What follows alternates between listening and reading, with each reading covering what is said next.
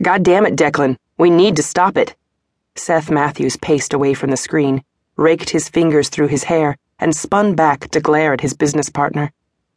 The other man held firm, his face a mask of chiseled rock. Not till we hear the word. Christ, he could be permanently injured before that happens. Declan looked down, his hands balling into hard fists. He shook his head, the distress showing in the rigid line of his jaw. Not our call. You know the rules. Fuck the rules. Seth swung around, barely resisting the need to punch something. Someone. It's gone too far. Look at him.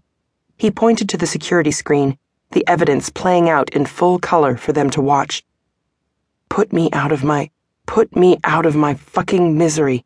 The words screeched through the room, the heavy metal song seeming to say what the man, bound to the St. Andrew's cross, couldn't.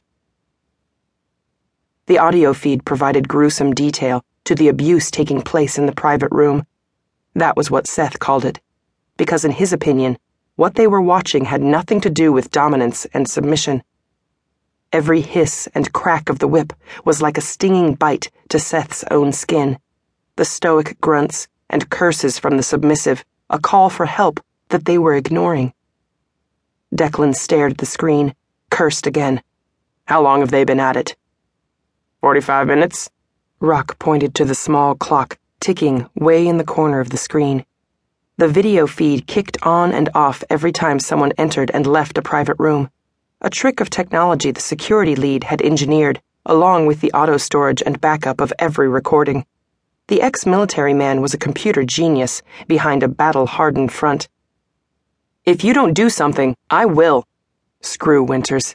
Declan might oversee security, but it was Seth who dealt with the business fallout, and the scene playing out before them was clearly in the realm of extreme edge play. Consensual or not, this is not what the den is about. He pushed around Rock's chair to get to the door, but was halted by Declan's hand on his chest. He glared at Declan, willing the man to move before he was forced to punch him. Christ, it's not like I condone it. Declan met his glare and raised it with his own snarl. But we can't stop every scene we don't agree with. And if he's injured, then what? Jake entered the room on a wave of thumping dance music that clashed with the guitar riff screeching from the computer. He pulled up short, gaze darting between the both men. What's going on? Bad scene, Rock finally said, his gruff voice filling the tense pause. Fuck. Who is it? Jake slammed the door and strode over to the security screens. He shoved between Seth and Declan to stand behind Rock's chair and break up their standoff. He swore a blue streak when he saw the feed. What a shithead.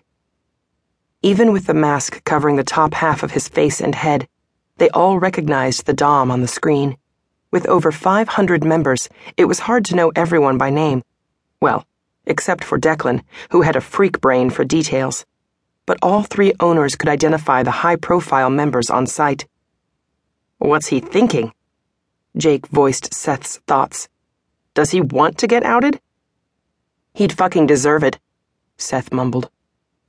Declan jerked around, eyes narrowing. Seth glared back. It was the truth. The goddamn privacy clause in the contract prevented Seth from acting on the desire, and they both knew it. It would be club suicide. Who's the sub? Taylor Brown. Declan and Seth answered in unison. Jake shot a quick glance between the two men before looking back to the screen. Damn. He's a guest, too? The question didn't require an answer. The black band on the bound man's wrist clearly marked him as a guest to the den. Jake scrubbed a hand over his face. Has he been here before? Declan crossed his arms over his chest and stared expectantly at Seth. Well, shit. Seth turned away. He didn't need the scrutiny. The man might be like a brother to him, but Declan could take his speculations and shove them up his ass. A strangled cry yanked Seth's attention back to the scene. A deep, curdling revulsion swirled in his stomach. He had to swallow down his disgust before he could answer Jake.